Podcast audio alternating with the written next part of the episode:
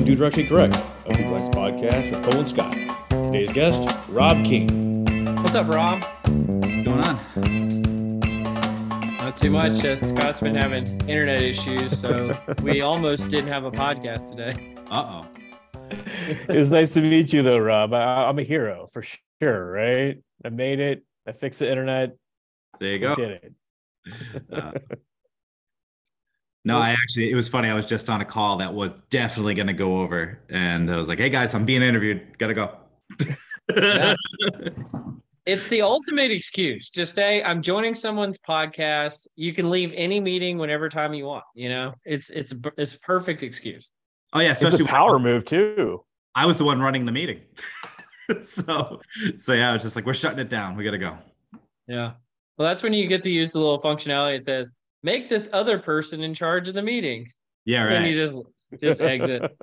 Yeah, that's amazing. Well, Rob, it, it's really good to see you again. Um, I'm wondering, I got a, I got a kind of cold question to ask you to open this up. Is Workday or another HRIS tool, are they an employment agency? In, in, in what sense? So, Well, in any sense, uh, it's going to make more sense in a second when I when I tell you why. But I, I just want you, when you think Workday or any other HRIS, do you think employment agency? no. Uh, I Yeah, guess it's it's 'cause never they're not. Yeah, Yeah. Well, the reason why is because right now Workday is being sued.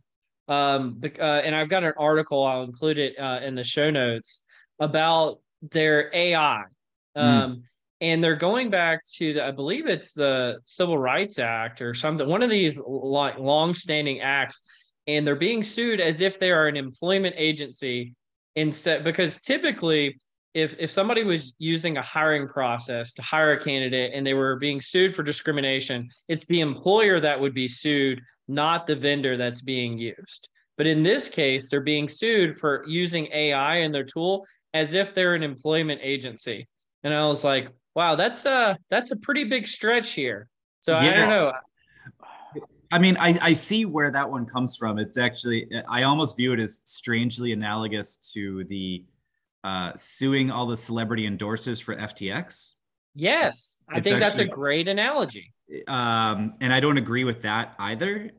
Uh, I actually agree more with suing Workday for this sort of thing. And, and I think this was inevitable um, that, that somebody was. Workday just happens to, to be the first. Uh, What? Why? Why inevitable though? Like they're not they're not making employment decisions themselves. I mean, they might be offering suggestions, this sort of thing, but in, in why, re- I why are they culpable? it was funny. I was actually on a call with uh, Al Adamson had organized yesterday, and we were talking about this topic. And in reality, so, so you might say that they're not making automated employment decisions, right? Because oh, there's still a recruiter there, and they can sort the scores and do whatever. Right. But um, they They give a big it- leading still it- it- indicator. yeah, they're they're. I mean, look, we already know that recruiters before AI was a thing, they they spent what on average seven seconds looking at any resume. now that they just have a score that tells them whether it's any good, it's essentially an automated uh, employment process. So I, um, I view I viewed this as as inevitable, and especially if if it just gets if it's kind of like a pre-screen thing. I mean, Workday has such a large market share and so many companies are using it as their ATS. If for some reason there is some sort of bias going on in that in that system, it could shut you out of the job market. Mhm. And I th- I mean, so I think there is a responsibility to to make sure that there isn't adverse impact. I don't know how feasible it is to actually be able to do it at at scale and thinking about all various types of industries and subgroups and so forth because you could show that it doesn't have a- adverse impact uh, across the US population, right? But it may when you drill into very specific types of jobs. Um, and I don't know reasonably how a vendor could do it, but they they're I, I feel like it is right, and you start to see states right now, like like uh, like New York, like New York City ha- has laws around this. You have to audit this and and so forth, and that responsibility is on the organizations. But I'm not surprised that this lawsuit uh, was brought, and and I don't think it'll get thrown out. Like I, I think we're I think you're actually going to Oh, see. It's it definitely going to get adjudicated. I'm just interested, and you can read it in the article. It's the article is called "When AI Discriminates: Who's to Blame." Um, about kind of the novel legal theory that's being used to approach this, which I'm very curious to see if it sets some kind of legal precedent here. But I, I do want to come back to something you're saying about like Workday having such a big market share, and are you effectively shut out of the market? I always think like personality assessments are pretty pervasive in testing people for jobs nowadays. And I wonder if we're sort of kind of making it illegal to have a bad personality. You know, like, are, are you going to be unemployable? Like, as a person who has a poor personality, am I unemployable now that I have a bad personality just because of all the pervasiveness of these personality assessments? Yeah, sometimes I feel the same way. Um, but you know, if you start to think now about, I, I think we actually have to fundamentally rethink assessments as well and how th- how they're conducted, uh, because of Chat GPT. I think Chat GPT is actually now going to just completely transform how we view human intelligence and interactions. Because any assessment that is now um, written is now an AI can do it just as well Of course. right? So, you know, the the search engine changed human intelligence in a similar way, right? It it deprioritized memory skills for people, and now we're at the second inflection point where because because once you you deprioritize memory, then like what's important? Well, your ability to articulate and to write and to convince people of your thoughts and and put into some coherent fashion, right? That's like one of the things that uh, that really differentiated intelligent people. Um, now that's something an AI can do. So so what what is the next set uh, like what's the next differentiator for for for humans? I I don't know the answer to that question. If I did, I'd, I'd well, I'd probably be making a lot of money at the moment. But Uh, well, is it is it these personality factors that you refer to, like the ability to communicate? There's not necessarily a personality factor; it's more of a skill. But, but but how do you assess it now? I mean, like I, I mean it. There's these. I I don't love the the traditional like mbta style uh, MBTI not MBTI yeah, yeah, yeah. style like personality assessments. I mean, I, I think it's silly. I, uh, you flex on those things way harder, right? But I, you know, when I think about assessments and, and like proof of work, right? I think research say what's the most important thing when you're interviewing people and you're doing these types of assessments. It's it's actually proof of work assessments. Um, hey, Well, I thought we were talking about crypto here for a second, but hey, we- continue. It, it could be, right? Yeah. Um, No, there, anyway, No, that's it- like a whole crypto thing. Yeah, no, but it but it gets oh yeah uh, that we we could devolve this conversation real quick uh to get my thoughts on that. But um no, I, I just Well, I- what, what, what do you mean by what do you mean by proof of work in this circumstance? You're saying, uh, let, like, us say you're hiring comms professionals, right? Like if you're if you're hiring for a, a comms director, um, well, how do you now know that they're any good? like back to work samples, sort of this. Well, just like the show. I remember when I was uh, early in my career, when I dropped out of my PhD program, I was applying at MathWorks to be a technical writer, right? So to, so to describe the algorithms and so forth, and they they had me write examples of, hey, here's here's a technical topic. Write me uh, a paper on that topic. Well, now I can just feed it to ChatGPT, right? And, and and and I get that, right? Um, there's lots of areas where, where this is gonna gonna take over, but it's just I, I think in some of the assessments, I've never been a fan of survey based assessments and saying that this is that this should dictate whether or not you should get a job. Um, I I just disagree with in general. I, I I believe more in the power of culture enabling anybody to succeed in a company rather than there's a certain type of person right? I think it it absolves leaders and managers from any sort of responsibility and just blames ta for not bringing in the right type of people. And i just think that's absurd.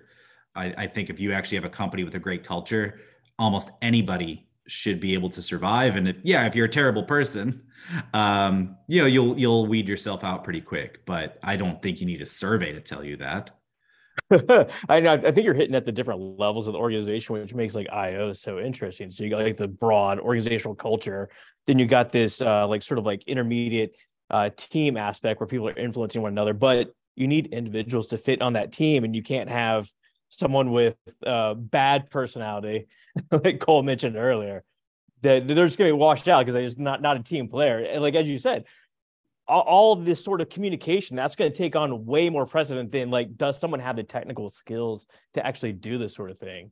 Uh, Yeah. which like maybe we go to sort of like 16 PF sort of uh, personality assessments. I, you know, if you talk to any but any of my IO friends, right? I'm not an IO. Uh, I just pretend to be one sometimes. Uh, but the entire assessment space, I, to me, it's regression to the mean. So when you start to implement all of these types of things, like you're you're deliberately weeding out almost uh, extreme outliers that could be very positive.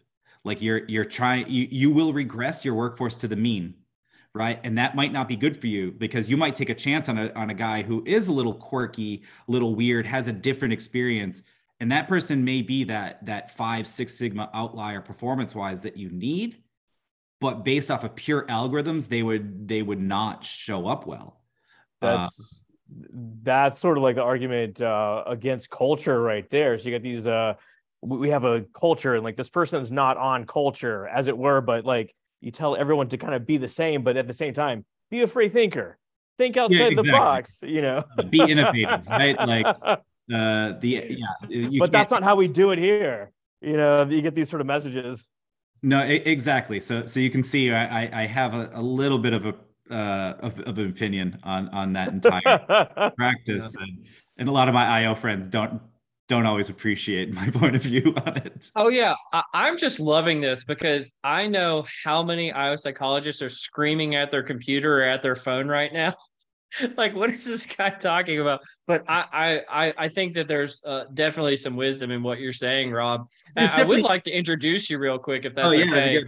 yeah. so That so we're would help. talking to yeah we're talking to rob king he is currently and congratulations on the promotion the head of data strategy and insights for corporate functions at takeda oh and we've also had a previous guest amit mohindra from takeda as well. You guys have got a bunch of rock stars there. And previously he was the head of people analytics at takeda amongst a few other organizations but really glad to have you join us today. And we're already spitting fire which i love and let, let's keep it going.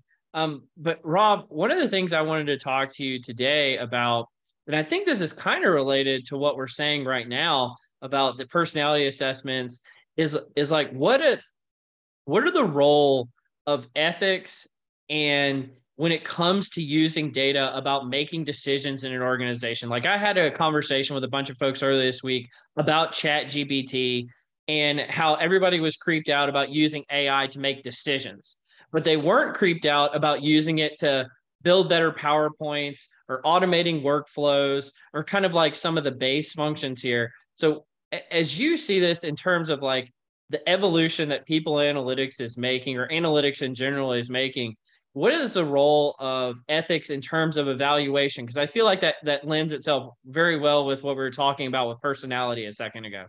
Yeah, I, I mean, I think it's huge and only continues to get more important. Um, I have a huge passion for this for this space, um, and and I don't view this actually as a people analytics problem in particular. I think what you said, how you kind of said, oh, just analytics in general, because it's actually how Takeda approaches it, as it's not just a people analytics uh, uh, function to think about the ethics uh, of of things. So I, I think it, it's really important, but there's no, I don't think there's a general rule that I could uh, list off here and, and just say, hey, this is what the ethics around analytics is and should be.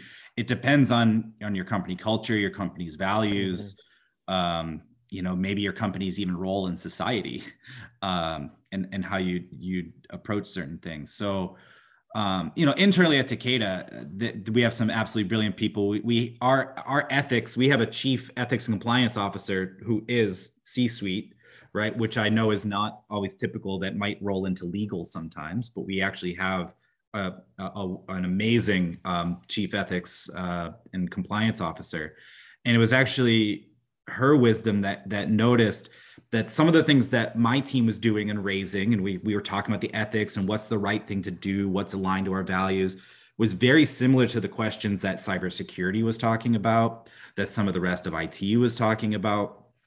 and identified that that having a good approach to how an organization should use people data in general um, was an enterprise-wide uh, initiative.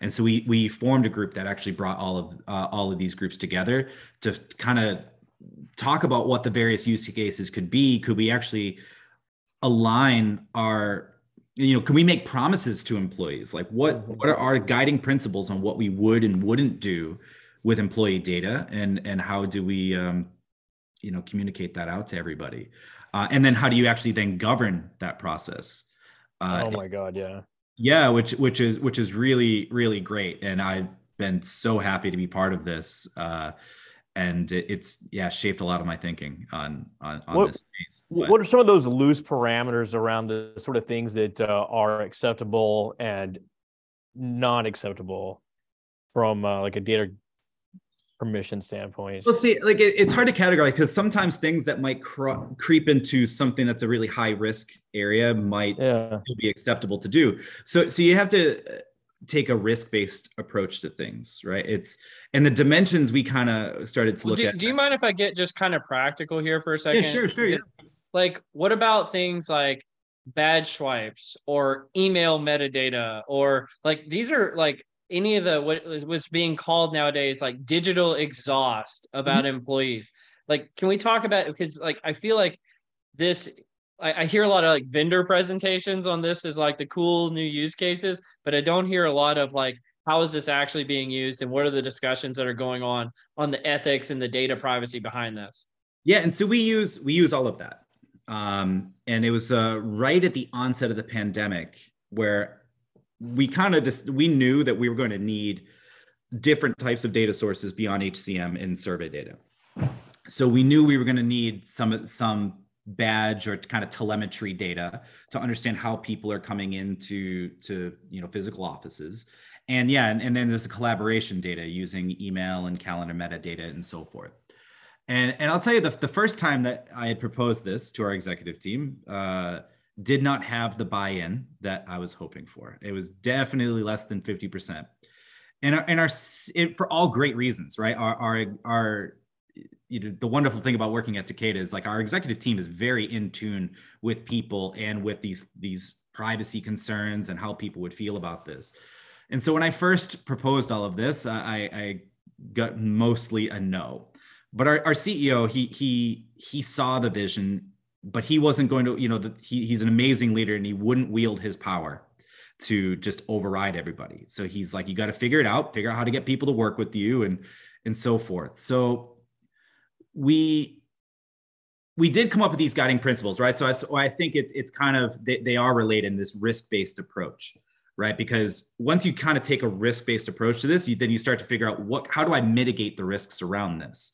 So what mm-hmm. are the risks about trying to use some of this stuff, right? You you can lose the trust of of your employees, right? They might feel violated right uh, on how you're using this there's there's like real technical risks like what happens if this does get out into the wild what if we we brought all these data sets together we've we've created them and then there's like a data breach and you can start to see all of this stuff and i can see your location data with your survey data with with all of your email and calendar data at the named level or what if, what forget about a data breach. What if your manager was able to get access to that and they knew what you were saying and, and behaving and doing all of that right? That there's real stakes involved right? Eh, you, people try to draw an analogy with a lot of this stuff to well google has all your information and facebook has all your information but there's no stakes involved there right? But anytime that you you have any of this sort of yeah it is i've been accused of trying to build the nsa before right? So but i'll describe how we actually mitigate this risk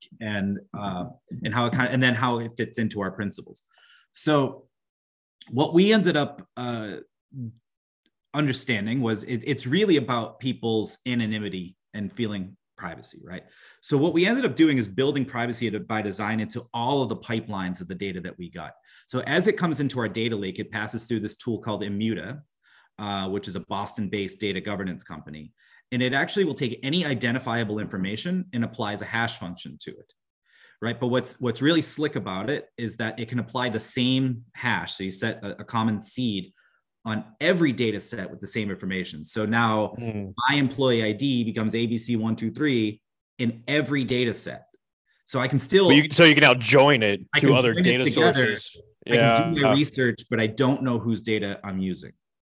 Yeah. And so this and it kind of turns into like a double blind study, but you can still join the data. That makes sense. Exactly. And, and people could challenge you to say, well, wait a minute, that's not completely fail safe. Like you could figure out something, right?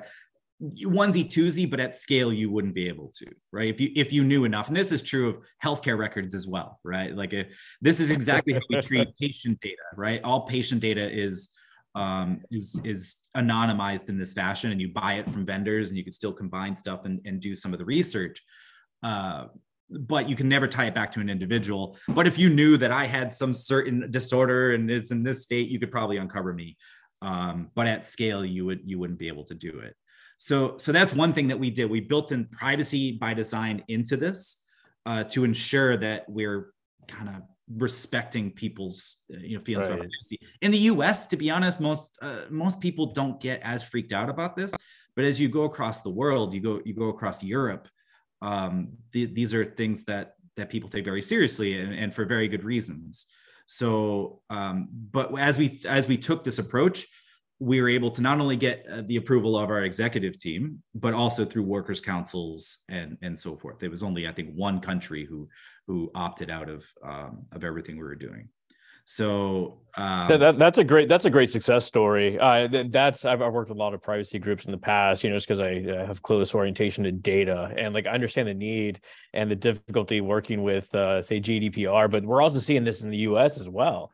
California's yeah. passing a law they'll restrict data access. New York as well. Uh, but you, also like mentioned like say like Google, they have all your information, but there's no like immediate consequences to it. I, I think that there, there there possibly could be if they were to sell your data to who knows who might have it. But what they do a good job of is adding benefit back to the employee, or pardon me, to the individual uh, person. So, like, uh, you know, uh, how to get somewhere on Google Maps, and you can see if there's a wreck down the road, this sort of thing. And I'd like, I'd love to get to a place where we did this in organizations. It's like democratization of your data. So please share our data with us. Be comfortable with it, and we will show you benefits on the back end. It'll all be hashed. It'll all be private, but we can use this data for good because data becomes far more valuable when it's shared. Yeah, no, a- absolutely. That's the direction we're headed, and and you're starting to describe my my new role a little a little bit. Um, but you know, as, as far as like you can take a risk based approach with this, right? So I actually think it dovetails what you're saying there on, on the types of use cases. Um, because if you remember at the beginning of the pandemic, there was a lot of people, a lot of companies started implementing some pretty sketchy sounding tools, keystroke loggers, and oh, you know, yeah. mouse looking at your camera to spy because they didn't trust employees right? And it was all of that comes down to trying to measure productivity, right? And whenever you try to start to use the, these types of tools to measure productivity, that's where people get very, very nervous, right? So if you look at things from a spectrum uh, across use cases, things that are used for cybersecurity to protect the organization, most of us pretty much accept that the cybersecurity team's looking at our laptop and monitoring what we're sending out to the organization. and, and, and, most of us never bat an eye about that. Right. Yeah. You know, in our organization, if you tried to send an, uh, uh, an attachment uh, through, through some email, your Gmail, you know, sending out external company, there's a pop-up that reminds you, Hey, this is the policy. Are you sure you want to do this? And you'd be like, no, this is my personal tax information. It's, it's fine. Um, but they're, but they're looking and their systems looking at this, but we don't most employees don't actually view that as invasive, which is kind of interesting, right? But as you start to get into the employee experience things, like I'm I'm collecting and using this information to help you, um, to help make your life mm-hmm. the organization better. People like will like love the benefits, but maybe the methods they they don't love. Uh, maybe I start scanning all your email text, which we don't do. FYI, just for everybody listening, we don't do that, right? But you could start to imagine where I could start to use that text to to prompt things for you. Yeah. Yeah, you know that that's a little that's a little too far, right? But maybe using the email and calendar metadata to try and help, you know, uh, create policies to to alleviate, you know, certain stressors you have and improve the meeting culture.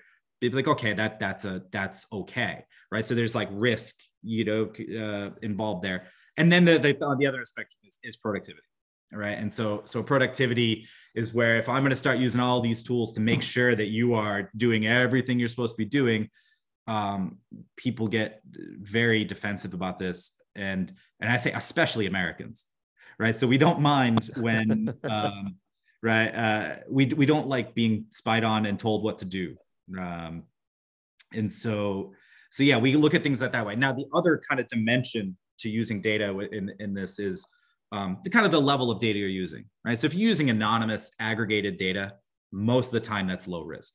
Right. If you're using individual level data that you anonymize, uh, it, or your actions are in aggregate, right? So maybe people analytics teams, we we build turnover models that'll use individual level data, but the output is completely aggregate.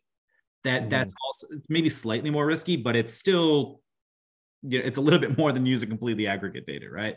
But once you start to get into this space of individual level data to make individual level action, that's where you're going to start to get into like uh, big trouble.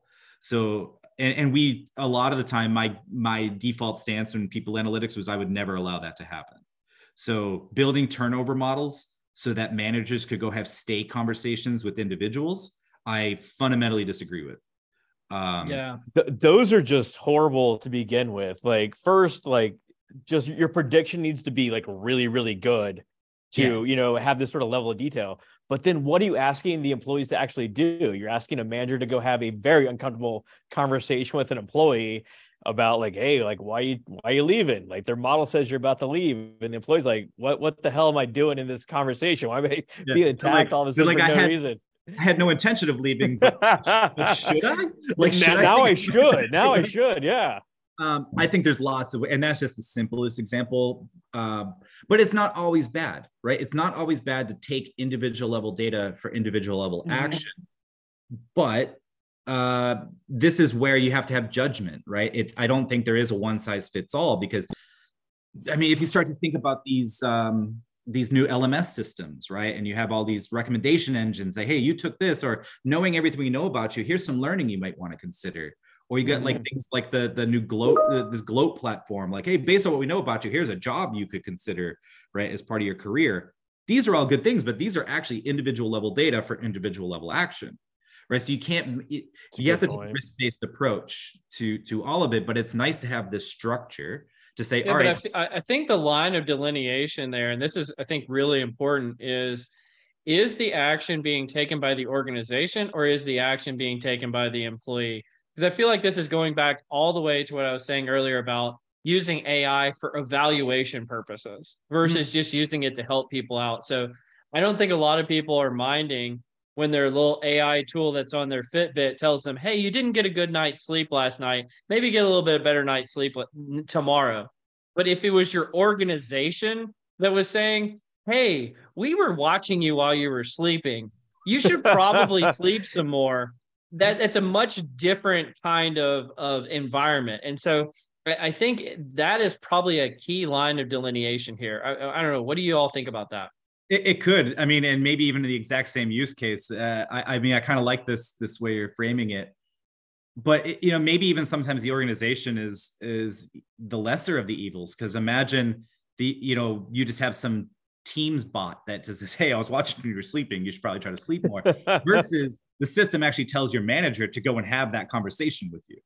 Like I think that when it becomes personal is actually where yeah. things could get even even worse because then it might even poison the well, so to speak, into the way that the manager views you. Um, well, just just wait till your organization has your Fitbit information and uh, can just eh, you weren't being productive because you were sleeping in this week. Yeah, uh, no, and, and you know this this level of telemetry, maybe not with Fitbits, but where you go and and how often and and I mean, if you have a company phone, they, they very well could yeah. track your location. Uh, I mean, the oh, example I always use is, "Hey, we noticed that you went to the restroom one too many times today. we we shouldn't you shouldn't be going to the restroom that much." I'm like, "This is like if if anything is leading that direction it doesn't have to get to that end state but if it's leading that direction it's probably the wrong decision well, so that exact example i don't know if i had told you this before like that's a real thing that financial institutions implement for day traders so people who are on the trading floor at financial institutions they will actually monitor using video stuff um, how often people go to the bathroom because that is actually apparently a, a good predictor of insider trading. Um, oh. Right. And, and so, and that's kind of where I say, like, you can't, I don't believe in like a universal set of principles and values and ethics around things because depending on your industry, depending on your company, there's a different level of tolerance for certain things. And uh, for, you know, in my organization, we like absolutely not. There's no need to ever do that but if you work in the financial industry and, and you're working with people who are trading, you understand that your reputation, your company's reputation depends on actually preventing some of that type of behavior. Yeah. And you might be willing to give up some of your, you know, personal rights to make sure that it's it's done correctly. I mean, so it's hard to universally will some of this. Well, I want to go back to something you were saying earlier, Rob about how your organization has invested at the C-suite level to to really look into some of these things. And one of the things that I know when you and I have talked in the past, you've mentioned how your organization is one of the few that I think is tightly embedded with the CEO and with chief executive members of the organization.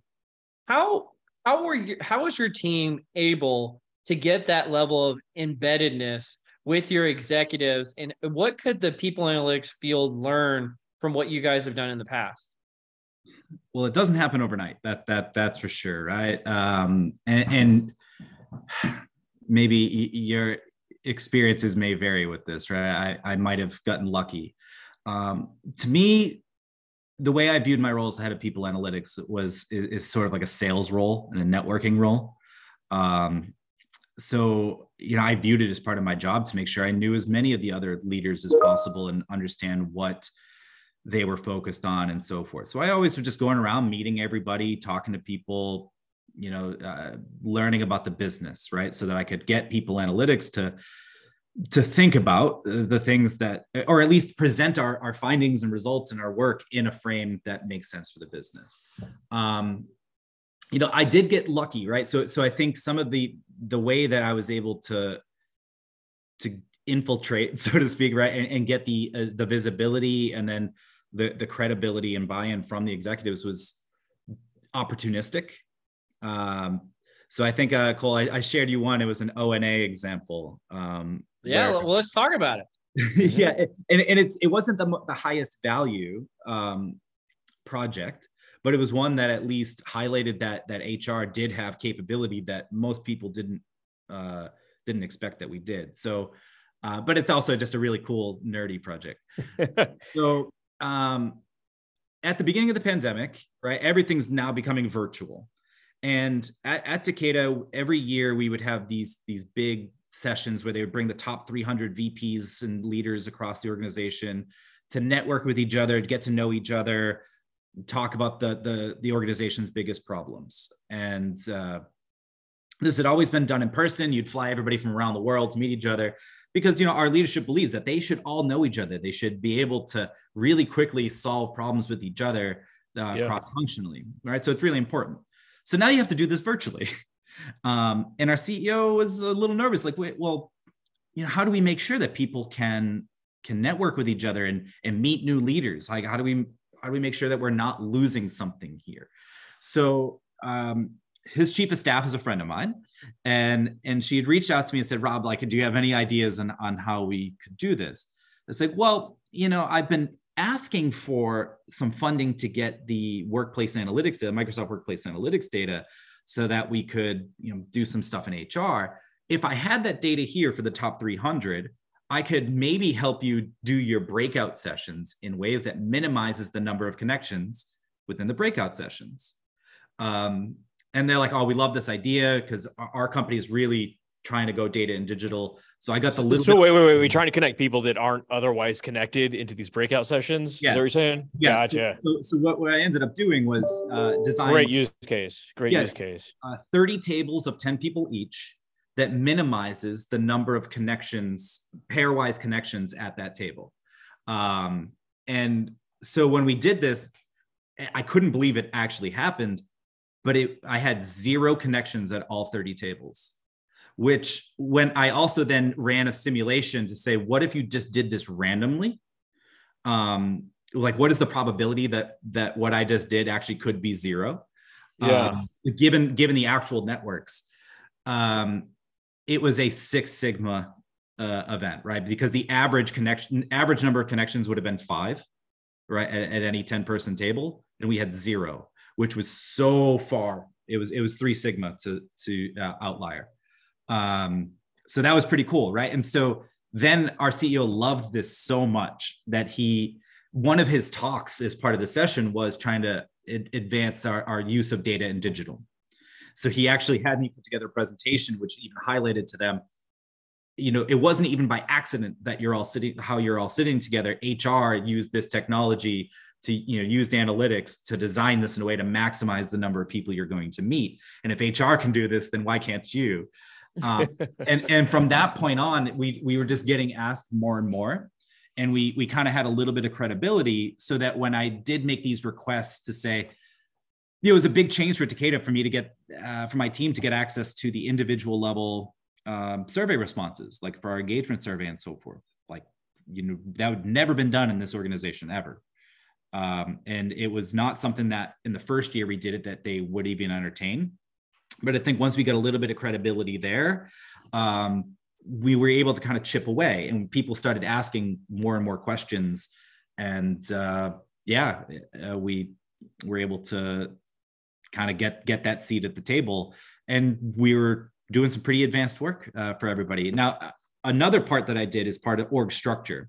And i borrowed this from i don't know who's the first to do it but i remember talking with um, with jeremy shapiro and with um, with uh, chase rowbotham out at, at, at genentech how they they had built these consultant groups right? So people within people analytics that would go out and partner with the senior hr leaders and their their respective executive teams to um, to just understand their business translate that into you know people analytics problems and kind of be that interface. Um, and so i implemented that pretty early here at, at takeda and that paid dividends. Uh, and i mean we're nonstop. I'm just hearing how wonderful that that team is. It, it, i almost got tired of it.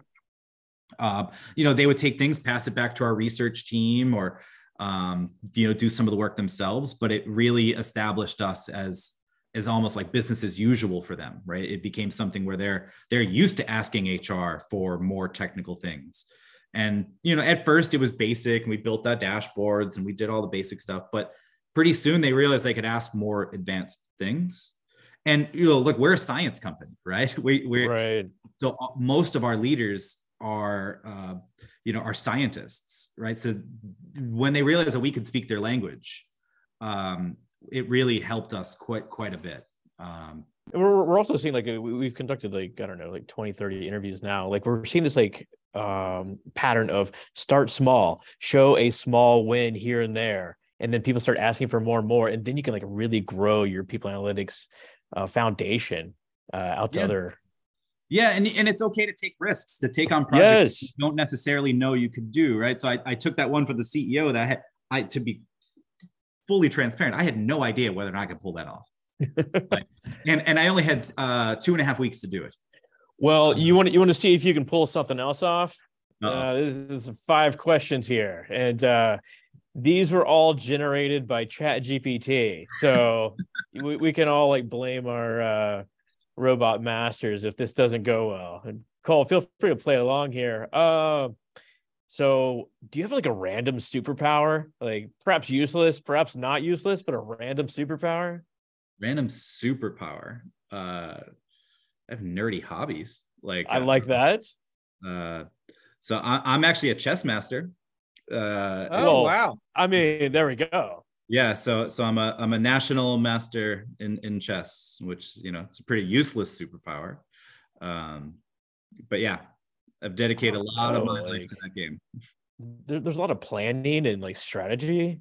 No, clearly. absolutely. So I mean, it, it teaches you how to be humble and and how to lose uh, it teaches you how to take risks. It teaches you how to uh, to think both in the immediate tactical and in the long-term strategic simultaneously.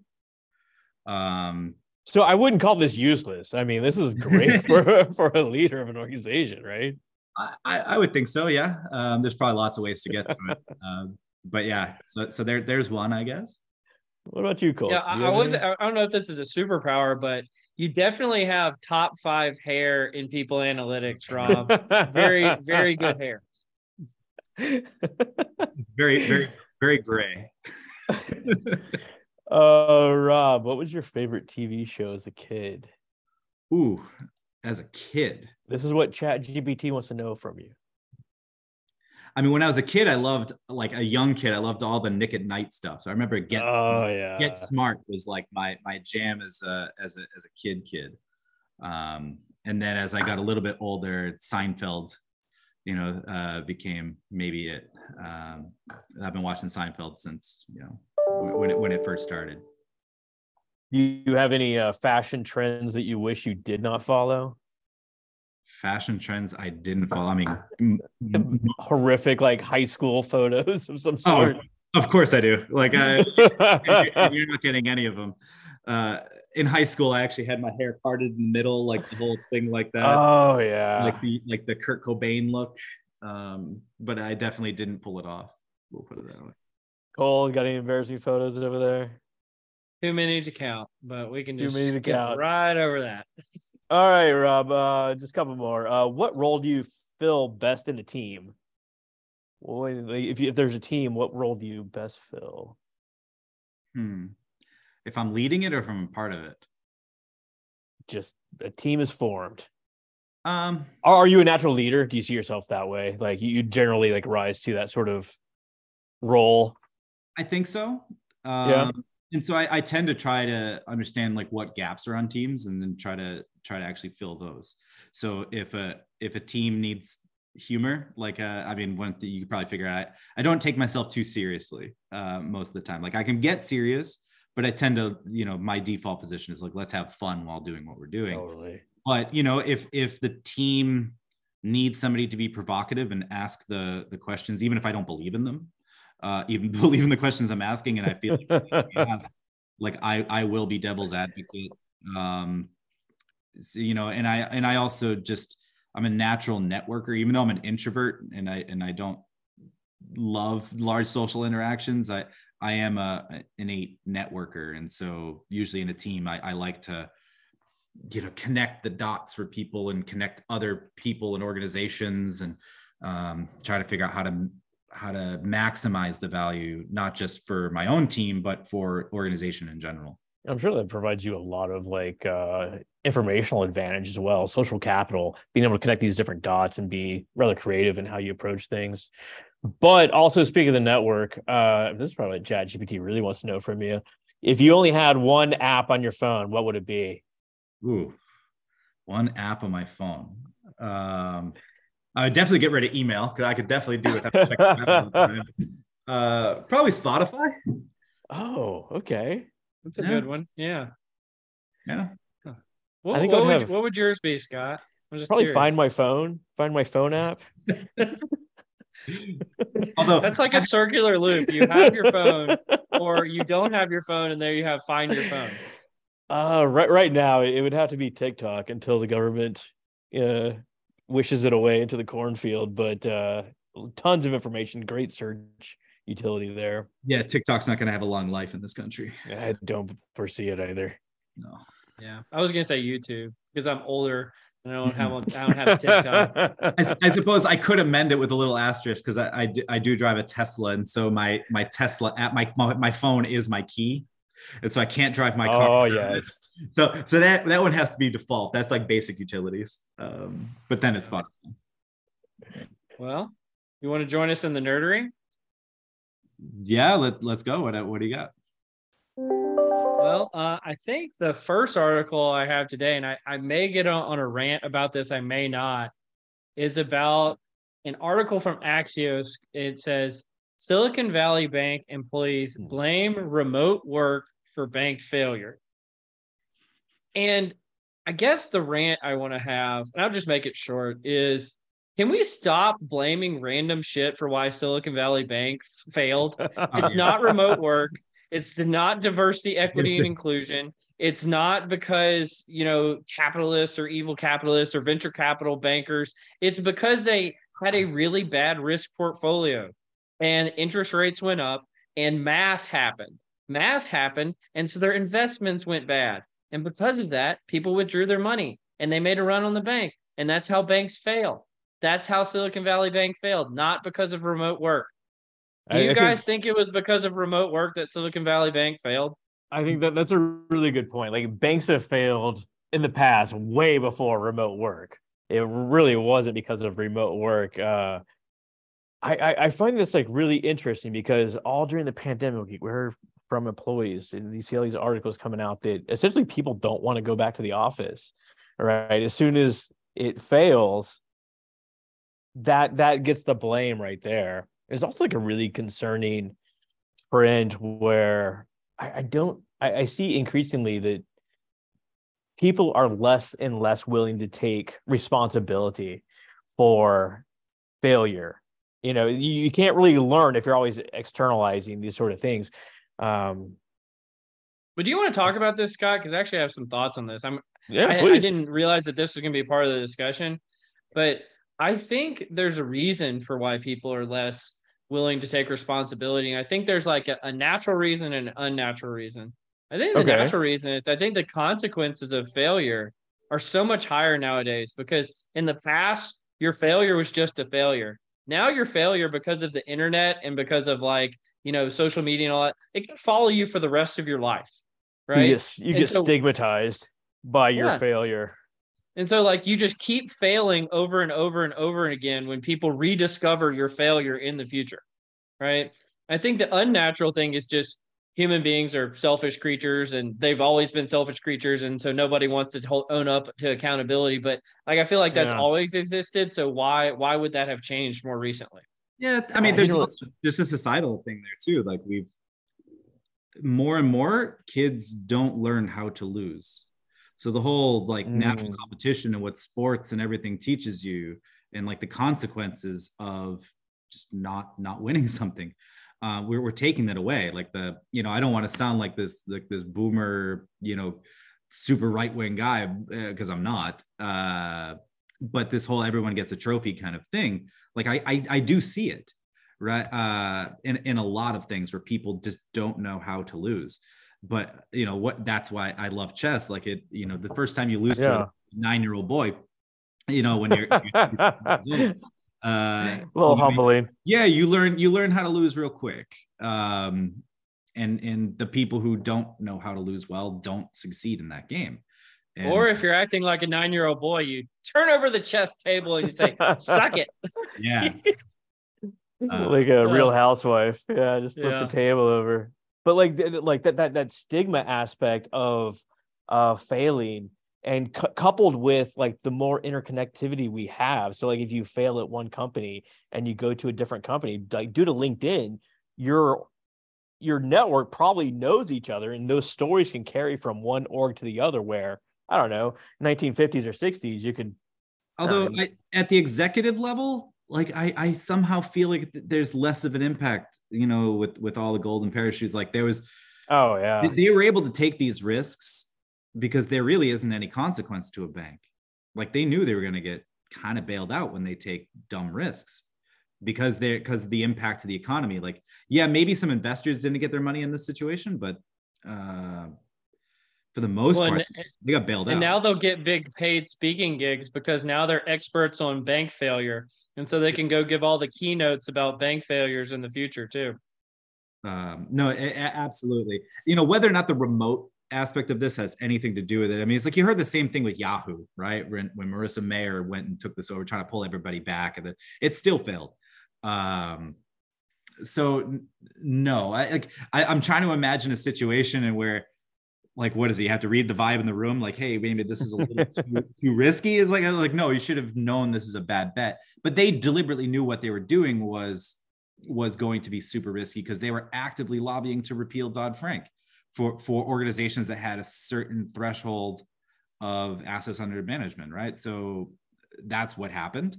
And then they took a wild ass bet. They were really wrong. And then peter thiel just goes out and creates a run on the bank right? Uh, so yeah, Are you sure it wasn't remote workers? I feel like it was the remote workers though. well, like, one, one of the things that they do point to in the article is that they had uh, executives essentially globally distributed. Like, so you're working across time zones at this point, and it's just hard. You get like collaboration tax, uh, which I, I don't know if that would have solved any sort of single bad decision that they had if they were all say in the same conference room every day. Um, but I, th- there is something to this idea where it's hard to get a hold of somebody, or you got to like schedule everything at half hour, hour increments.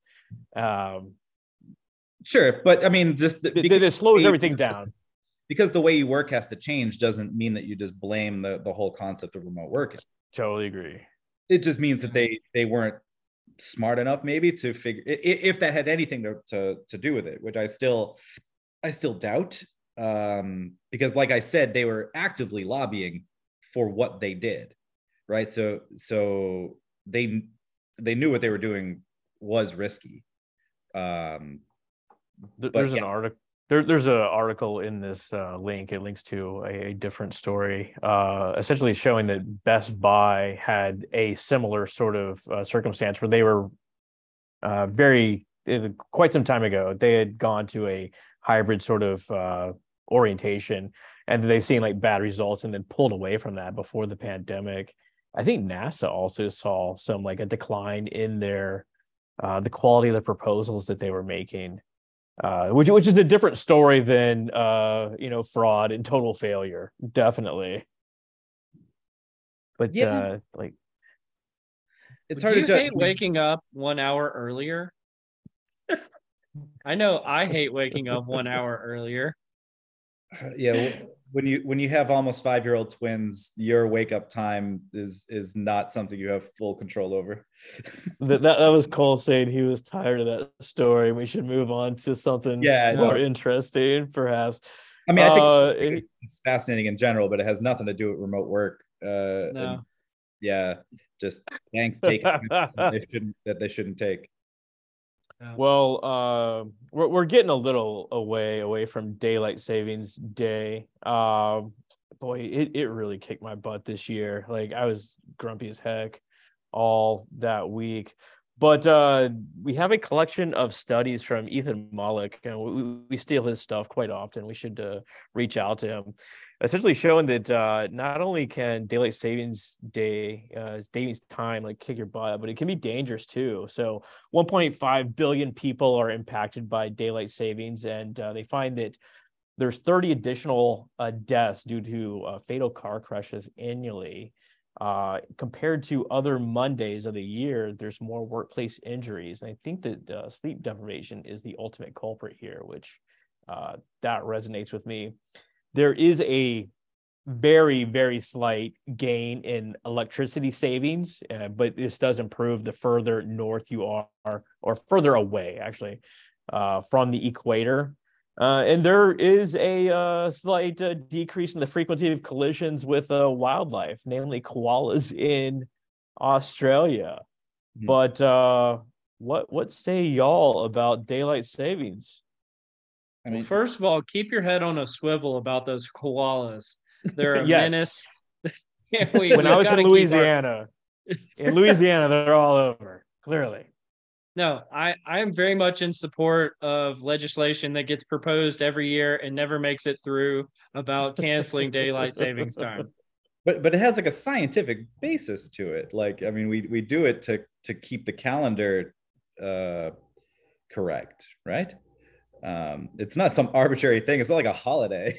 Right? I thought it was because of farmers. That's probably maybe an urban myth, but I thought it was because of farming. I thought it was because they didn't want the little school kids sitting out in the bus stop in the middle of the night. See now, now, now I need to. We should ask Chat GPT why why daylight savings times exists and what uh, what the impact of removing it would be. Um, well, apparently, be thirty deaths would not occur, fewer accidents, this sort of thing. Uh, I absolutely hate it. Like I, I don't understand it. I, I prefer uh regular time, standard time. Yeah, it's not any good. It's not helping well, in, anybody. Let's stop it. One Let's create a movement.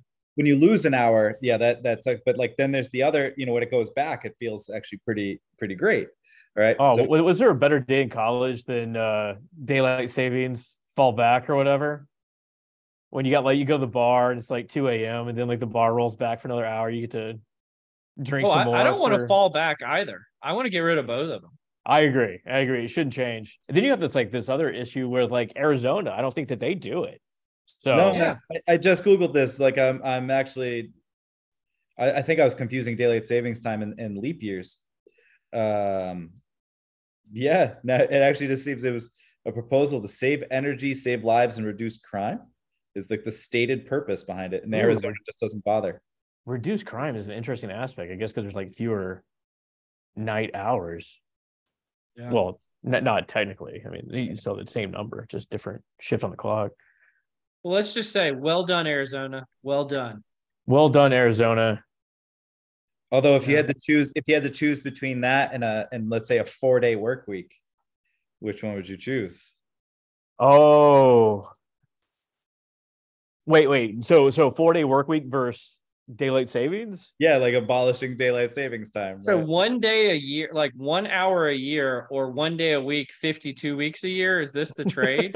yeah, this is not a fair trade. No, so that's the legislation. I want to say. Actually, I, I did see. I, I, think a recent article. Somebody was proposing like trying to adopt thirty-two hours as like a U.S. full working week, not forty. Like kind of like the French, right? I think. Yeah. French is on thirty-two. I think the Austrians are on thirty five, maybe. Um, I know it varies country to country, but like, you know, we we work more than more than any country, maybe except for Japan. Yeah. I I used I'll, to I'll do a, it if Arizona does it first. Yeah. How about that? I, I, used to work at a company that had a 35 hour work week. And it, it was my experience that uh, people just habituated. That became your new normal. And then they would complain, like, oh, it's Fridays. And like, I got the I got the Mondays, as they said in Office Space, you know, this sort of thing. Somebody's got a case of the Mondays. Somebody's got a case of the Mondays. Are you gonna bring it home, man? But this yeah. is the type of it's it's that somebody's gonna use the daylight savings time someday to try to appease somebody and and and almost divert the attention away from trying to reduce the amount of American work weeks. Maybe that's what will happen. Yeah. And, and it'll probably be because all those pesky remote workers. That that's what it comes back exactly. to. I think it's exactly. the koalas. I think it's the koalas. Yeah, absolutely. Well, we have officially gone off the rails, which tells us that it's near the end of the podcast. Rob, you've been great, but before I give you the final word, um, Scott, any final words from you? Rob, it was great having this conversation today. Uh, how can folks get in contact with you if they want to reach out? LinkedIn, uh, you could try. I mean, it's a little overwhelming at the moment. You can imagine taking a new role. Um, oh yeah, when their cousin is trying to uh, to ping me, but definitely can can find me on on LinkedIn. And um, I don't know if I still have my link up there, but I I do as part of my commutes. People can sign up for time with me, and um, and I, I think Cole is doing this as well. Right? I think I razzed you on LinkedIn about it. Um, oh so, yeah, you did. Yeah, you can sign up on my on my LinkedIn and just to talk you know if you want to chat about anything um, on my commute home because i you know driving home from cambridge to framingham mass is you know about an hour. So uh, i got nothing better to do. So if you uh, yeah if you want to talk about people analytics analytics in general chess you know whatever you want to talk about you can um, go on my linkedin and find find that link. What a fantastic idea. This is like the natural networker coming out in you. It's like you got this uh time in your day where you can actually meet people and exchange ideas and i wish i could take full credit for it. I, I did steal it from uh, ben taylor the the ai guy he previous would... guest on the podcast oh was he yeah uh, uh, yeah I, I, mean i followed him since his uh, view days and uh, and he would just like post randomly on linkedin saying uh, hey, if anybody wants to chat on my ride home, you know, here's my cell phone number or something, right? So something crazy. And I was like, well, I'm not going to give everybody a cell phone, but I'll I'll put a Calendly link and, and schedule it. And I started that in October of 2019. And I think I've had something like 80 over 80 conversations with people. Wow. Which is pretty cool. Yeah, you get to meet a lot of really interesting people. It's sometimes the college kids who are just like looking to network and understand career opportunities. Sometimes it's senior HR leaders. I talked to some marketing analytics people who just wanted to understand the parallels between uh, between the two fields. Um, uh, yeah, just lots of you know you never know what you're going to get, and it's uh, but most of the time it's I'd say 95% of the time it's actually quite enjoyable. Absolutely. And the thing I would say here too, and we've talked about it a lot on the podcast uh, from the ONA research, is it creates manufactured serendipity. It's like these are the connections you probably never would have made otherwise. And who knows about kind of the, you know, butterfly flaps its wings in China and a tornado happens in Texas, the outcomes that would change your life that come from it or change the other person's life. So I think it's amazing that you do that kind of thing, Rob. And and I, I, will keep copying you on it and copying Ben Taylor and just being a nice person as well. But thank you so much for joining us today. Um, and you've been listening to Directionally Correct, uh, People Analytics podcast with Cole and Scott and Rob King from Takeda. Thanks, Rob. No, thanks, guys. This is great. As always, all opinions are our own and do not reflect those of any other organization. You've been listening to Directionally Correct, a People Analytics podcast with Cole and Scott, powered by Orgnostic.